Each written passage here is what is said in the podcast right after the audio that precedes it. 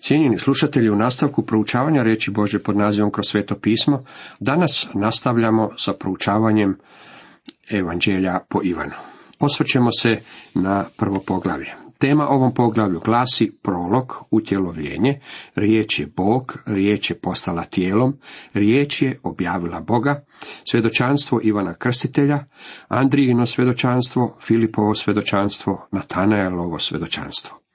Riječ je Bog, riječ je tijelom postala, riječ je objavila Boga. U početku bjaše riječ i riječ bjaše u Boga i riječ bjaše Bog. Evanđelje po Ivanu predstavlja gospodina Isa Krista pomoću tri veličanstvene tvrdnje. U početku bjaše riječ i riječ bjaše u Boga i riječ bjaše Bog. Riječ je jedna od najviših i najdubljih titula gospodina Isa Krista. Odrediti točno značenje ove riječi nije baš lako. Očito je da gospodin Isus Krist nije logos grčke filozofije, umjesto toga on je memra hebrejskog pisma. Zapazite koliko je ova riječ bila važna u starome zavetu. Na primjer, ime Jahve nije se nikada izgovaralo. Bila je to toliko sveta riječ da je oni nisu nikada upotrebljavali. Međutim, ovo je onaj koji je riječ. On sažimlja sve što je o njemu rečeno u starome zavetu i on je predstavljen kao onaj koji je bio u početku. Početak prethodi prvim riječima u Bibliju. U početku stvori Bog nebo i zemlju. Taj početak može se datirati, iako ja osobno ne vjerujem da bilo tko može taj datum odrediti s točnošću. Bezumno je tvrditi da je to bilo 4004. godine prije Krista, kao što je to datiralo Ušer. On vjerojatno seže u prošlost milijarde i milijarde godina. Vidite, vi i ja imamo posla s Bogom vječnosti. Kad se vratite u stvaranje, on je već ondje i to je način na koji su ove riječi upotrebljene. U početku bjaše riječ. Zapazite da ne stoji jeste riječ. Riječ nije počela postojati ili bila rođena u početku. Bjaše. Poznat je pod nazivom durativni imperfekt, što označava radnju koja se nastavlja. Ovaj oblik znači da je riječ bila u početku. Kojem početku?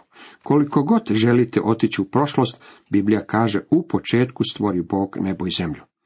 Započinje li time i Bog? Ne. Već se vratite u prošlost milijardama, trilijardama i zilijardama godina. Ja se u mislima mogu vratiti u prošlost milijardama godina prije stvaranja, možda vi možete doći u svojim mislima i dalje. Međutim, stavimo nekakvu oznaku u tom vremenu milijardama godina prije stvaranja. On je već onda bio. On dolazi iz vječnosti kako bi se susreo s nama. On nema početak. U početku bjaše riječ. On je već postojao kada je nastao početak. Pa reći će netko, gdje je morao postojati početak? U redu, gdje god vi započeli, on je ondje da vas susretne. On je već bio. U početku bjaše riječ. Pet riječi u izvornom jeziku, a ne postoji čovjek u ovome svemiru koji bi tim riječima mogao pridružiti neki datum, razumjeti ih ili ih obuhvatiti. Ova prva velika izjava baca nas u svemirske prostore. Druga tvrdnja je ova, i riječ bjaše Bog. Ova nam izjava sasvim jasno govori o tome da je on odvojen i različit od Boga Oca. Ne možete za njega reći da je on Bog Otac, jer je on kod Boga. Međutim, reći će netko, ako je on s Bogom, tada on nije Bog. Treća izjava vraća nas na pravi put, jer riječ bjaše Bog. Ovo je jasna i izravna tvrdnja da je gospodin Isus Krist Bog. U stvari grčka riječ upotrebljena u ovom stihu je još određenija, jer se u grčkom jeziku najvažnija riječ stavlja na početak rečenice, pa tako čitamo Bog bjaše riječ. Ovime je ta činjenica naglašena, nije je moguće bolje naglasiti. Želite li se riješiti Kristovog božanstva? Dragi moji prijatelji, toga se ne možete riješiti. Prve tri izjave u Ivanovom evanđelju utvrđuju tu činjenicu. U početku bjaše riječ i bjaše u Boga i riječ bjaše Bog. Krenimo dalje. Prema 14. stihu i zapazimo tri tvrdnje koje nalazimo ondje. I riječ tijelom postade i nastani se među nama i vidje smo slavu njegovu, slavu koju ima kao jedinorođenac od oca, pun milosti i istine. I riječ tijelom postade i nastani se među nama, pun milosti i istine. Grčki filozofi ostali bi s nama u ovom našem proučavanju dok smo govorili o prvom stihu, međutim, na ovome mjestu bi nas napustili. Oni se nikada ne bi složili da je riječ postala tijelom. Grčki jezik nam dopušta da misao izrazimo mnogo određenije i po mom mišljenju točnije. Riječ se rodila tijelom. Razmišljajte na trenutak o ovim riječima. Tu imamo slučaj gdje Bog dolazi iz vječnosti, koji se već zvao pradavni, Međutim, došao je u Betlehem kao malo dijete zbog kojeg je žena zaplakala. Zapazite da Ivanovo rođenje čak niti ne spominje njegovo rođenje u Betlehemu. Znate li zašto? On govori o onome koji je prevelik za Betlehem. Iz vječnosti riječ je tijelom postala. I nastani se među nama. Je druga tvrdnja u 14. stihu. Nastani dolazi od grčke riječi skenos, što znači među nama je razapeo svoj šator. Naša ljudska tijela su samo šatori u kojima živimo. Apostol Pavao upotrebio istu misao, znamo doista ako se razruši naš zemaljski dom šator. Ova kuća u kojoj živimo je šator koji može biti otpuhan preko noći, može nestati u trenutku. Zbog toga što vi i ja živimo u našim malenim šatorima, Bog vječnosti na sebe je uzeo ljudsko tijelo i na taj način razapeo svoj šator među nama. To je ta druga veličanstvena tvrdnja. Zapazite i treću. I vidje smo slavu njegovu, slavu koju ima kao jedinorođenac od oca, pun milosti istine. Ivan nam ovdje govori još nešto. Pitanje koje bih ja postavio na ovome mjestu je sljedeće. Ako je on bio u tijelu, svakako se time ograničio. Ivan nam govori, čekajte malo, bio je pun milosti istine.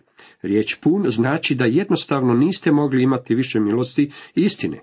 On je sa sobom donio puninu božanstva i kada je došao k nama bio je pun milosti i pun istine. Sada se prebacujemo na 18. stih u kojem ponovno nalazimo tri tvrdnje. Boga nitko nikada ne vidje. Jedinorođenac, Bog koji je u krilu očevu, on ga obznani. Boga nitko nikada ne vidje. Jedinorođenac, Bog koji je u krilu očevu, on ga obznani. Zapazite prvu tvrdnju. Boga nitko nikada ne vidje. Zašto? Ivan će nam to objasniti u ovom evanđelju. Gospodin Isus će reći ženi na zdencu. Bog je duh i koji se njemu klanjaju, u duhu i istini treba da se klanjaju. Jer je Bog duh. Nitko nikada nije vidio Boga. Što je s ukazanjima u starome zavetu? Bog se u starome zavetu nije nikada otkrio ljudskim očima. Pa što su to onda ljudi vidjeli? Vratite se k Bibliji i pročitajte izvješća. Na primjer, Jakov je rekao da je vidio Boga, međutim ono što je vidio bio je anđeo gospodnji koji se hrvao s njim. Bila je to manifestacija, međutim on nije vidio Boga jer je Bog duh. Boga nitko nikada ne vidje. Druga tvrdnja je ova, jedino rođenac. Najbolji grčki rukopis je onaj od Nestlea, njemačkog naučenjaka. On je došao da sasvim jasno zaključa da se ne radi o jedinorođenom sinu, već o jedinorođenom Bogu. Ja se odlučujem za tako mišljenje. Koji je u krilu očevu nam govori jako mnogo. On nije došao iz Bože glave kako bi nam otkrio Božu mudrost, nije došao iz Bože noge kako bi bio sluga ljudima. Jeste li ikada zapazili da jako govorimo o činjenici da je Isus bio sluga, čije je cipele ikada ulaštio? Je li on ikada bio nečiji teklić? Nije, rekao je, jer siđoh s neba, ne da vršim svoju volju, nego volju onoga koji me posla. Bio je Boži sluga, došao je kako bi služio njemu i služeći ocu služio je ljudima. On nije došao od nogu, nije došao od glave, došao je iz očevog krila. Došao je kako bi nam otkrio Bože srce.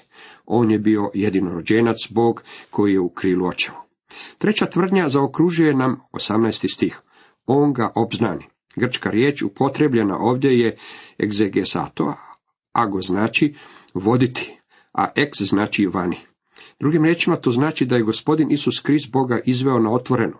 Znate li nešto što bi bilo veće od toga? Maleno putovanje na mjesec nije ništa u usporedbi s tim.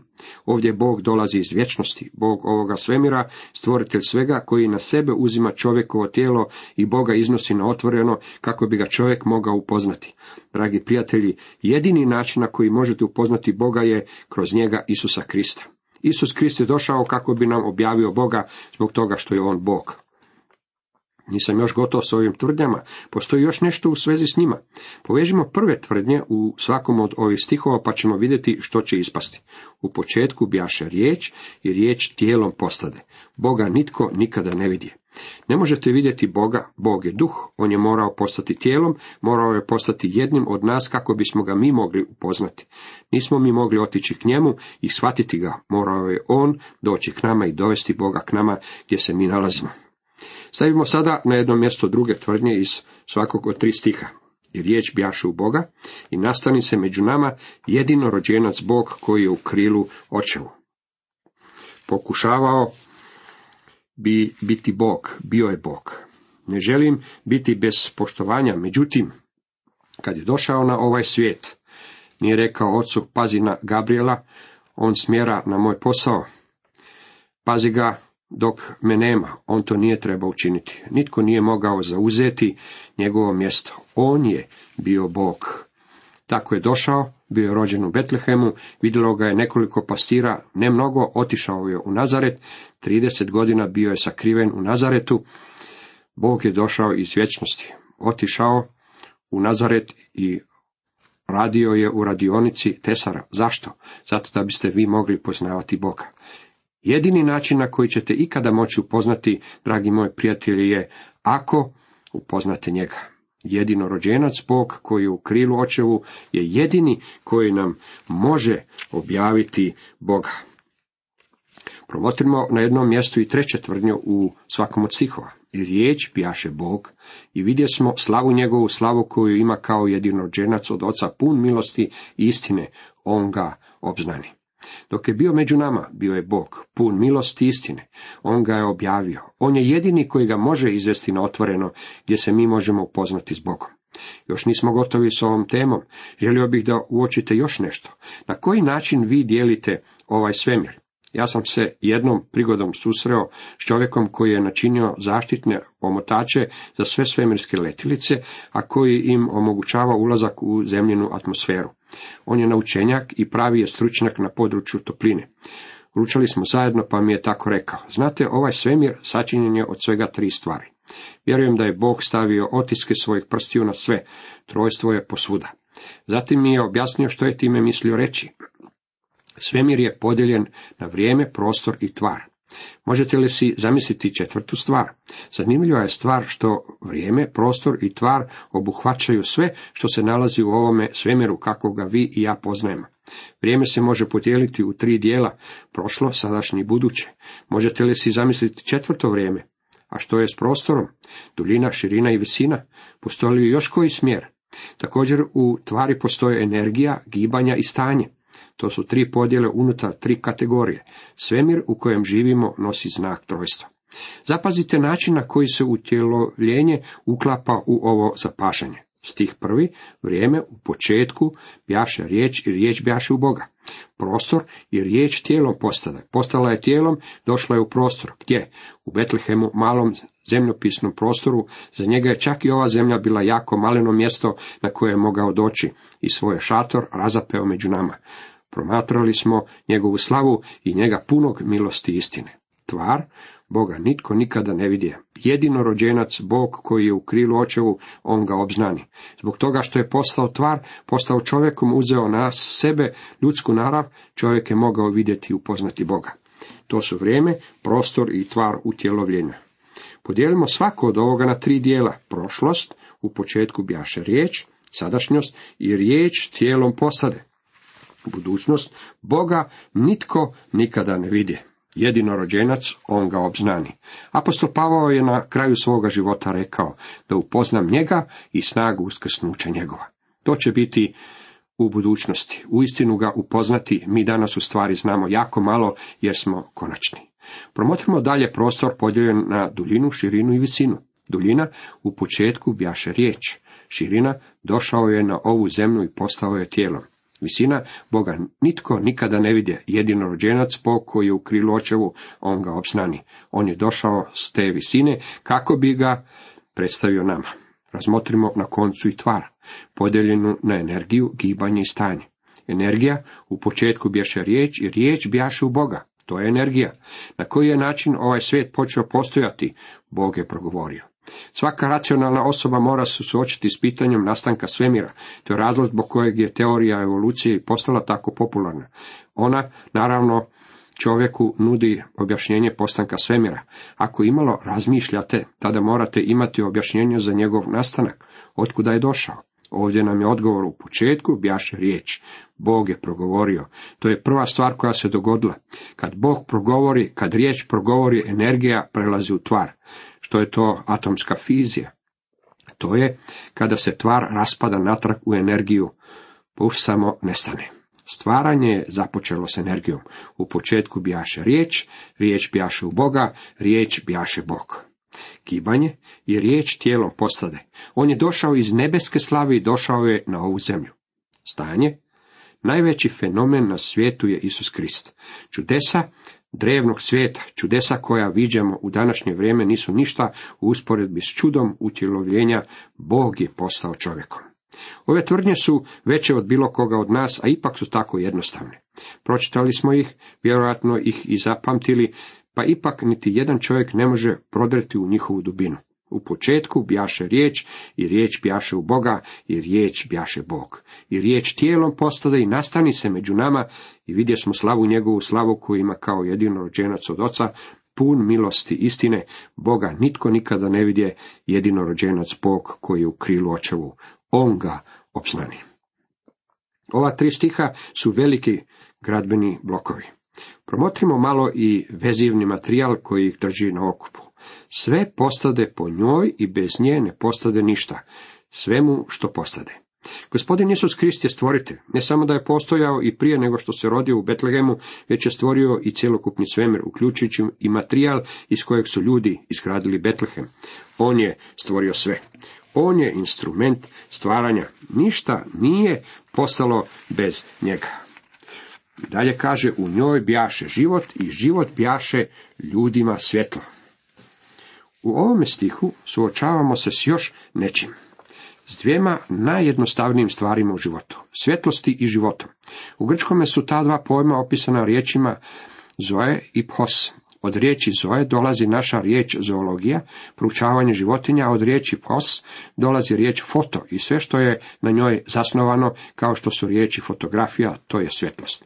Ove dvije stvari su tako uobičajene da ih možemo početi smatrati zdravo za gotovo. Život vidimo ga posvuda. Možda na mjestu gdje se upravo nalazite ima mnogo života. Ako odete u šumu, vidite tu istu stvar, život. On vas pozdravlja na svakom uglu, međutim, možete li ga objasniti?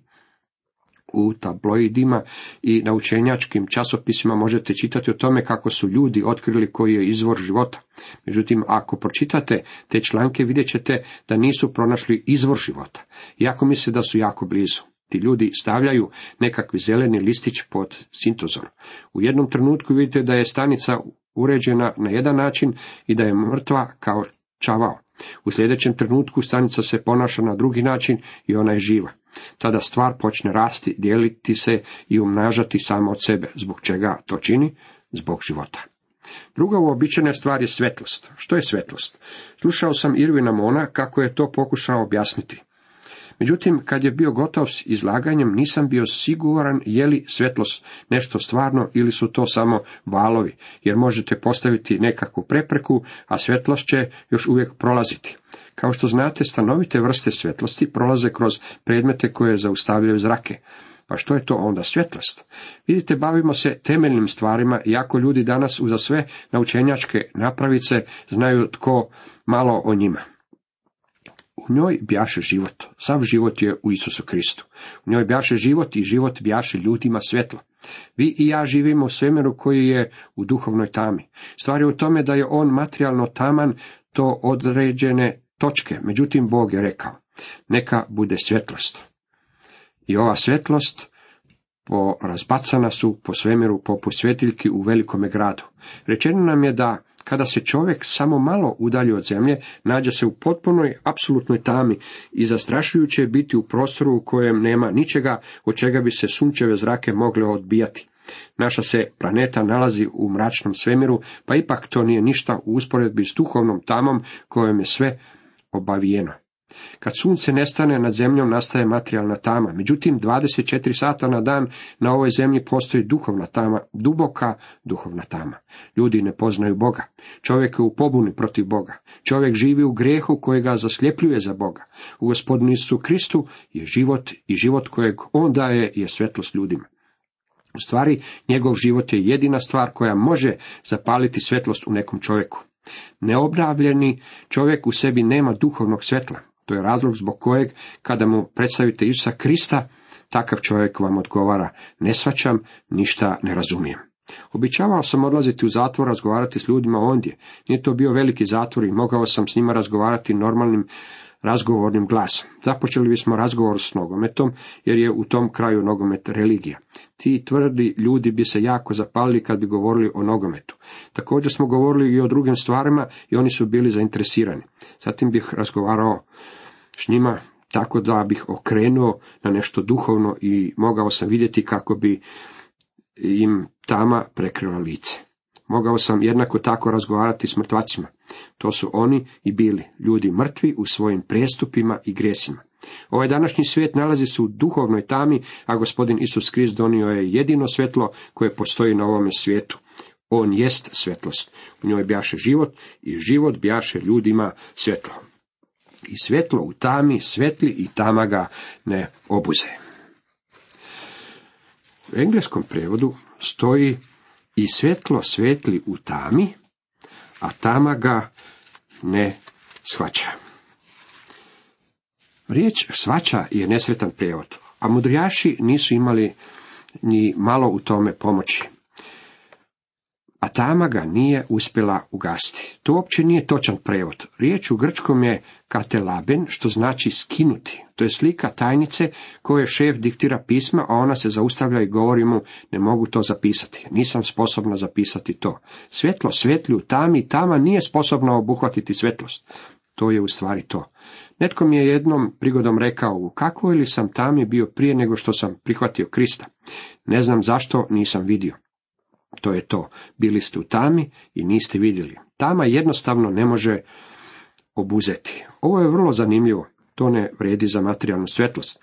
Ako uđete u mračnu sobu i trenutkom kada uključite svjetlost, tama nestaje. Tama i svjetlost u materijalnom svijetu ne mogu postojati zajedno i istovremeno.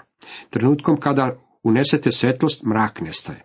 Trenutkom kada svjetlost više nema, pojavljuje se tama. Međutim, duhovno svjetlo i tama postoje zajedno. Ponekad zajedno žive muž koji je spašen i žena koja je nespašena ili obrnuto. Vjernik radi zajedno s čovjekom koji govori što misliš po time kad govoriš da si kršćanin. Ja sam se potrudio koliko sam mogao, zar ja nisam kršćanin. Tu imate primjer tame i svjetlosti. Jednog uz drugog, a tama jednostavno ne može obuhvatiti svjetlost. To je ono o čemu je ovdje riječ. I svetlo u tami svetli i tama ga ne obuse. Bjaše na svijetu i svijet po njemu posta i svijet ga ne upozna. To je bila tragedija. Svijet je bio u tami, duhovnoj tami i nije ga upoznao. Čak i danas možemo vidjeti kako se pojavljuju ateizam i nevjera, a to ćemo vidjeti još i više u danima koji tek slijede. Mnogo ljudi izgleda ne svačaju da je nevjera i ateizam da idu zajedno, sasvim prirodno s naravnim čovjekom. Nitko mi je rekao, jeste li čitali u novinama što je doktor taj i taj sa stanovitog fakulteta napisao. Da, pročitao sam. Pa nije li to strašno? Ne, ja ne mislim tako. Mene bi jako uznemirilo da je napisao da vjeruje Bibliji, jer je on po svojoj vlastitoj tvrdnji nevjernik. Rekao je da ne vjeruje u novorođenje, da ne vjeruje da treba primiti Krista da bi bio spašen. Ja ne očekujem od takvog čovjeka da kaže kako vjeruje Bibliji. To bi bilo u potpunosti suprotno njegovim tvrdnjama.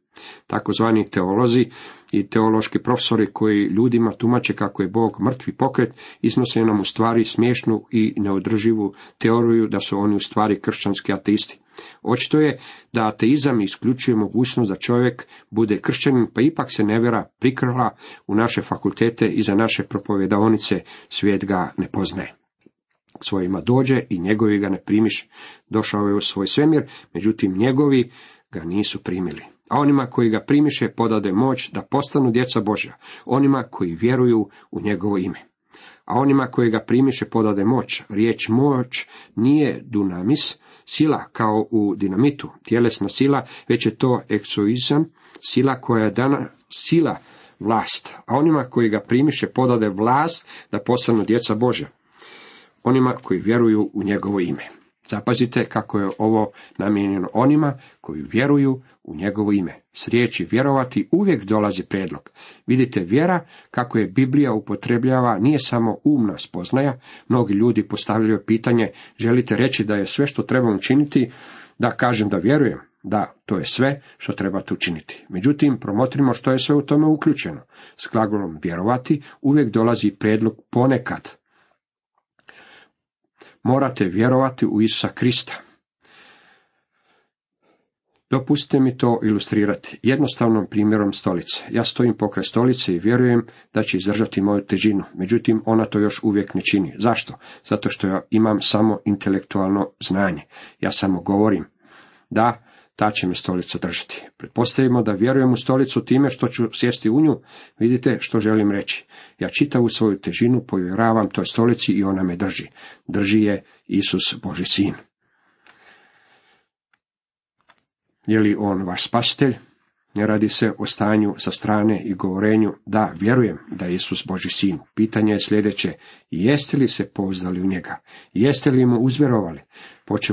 Počevajte li u njemu, stolica me drži u potpunosti. U ovom trenutku Krist je moj potpuni spasitelj, ja ovisim o njemu, pouzdavam se u njega. Cijenjeni slušatelji, toliko za danas.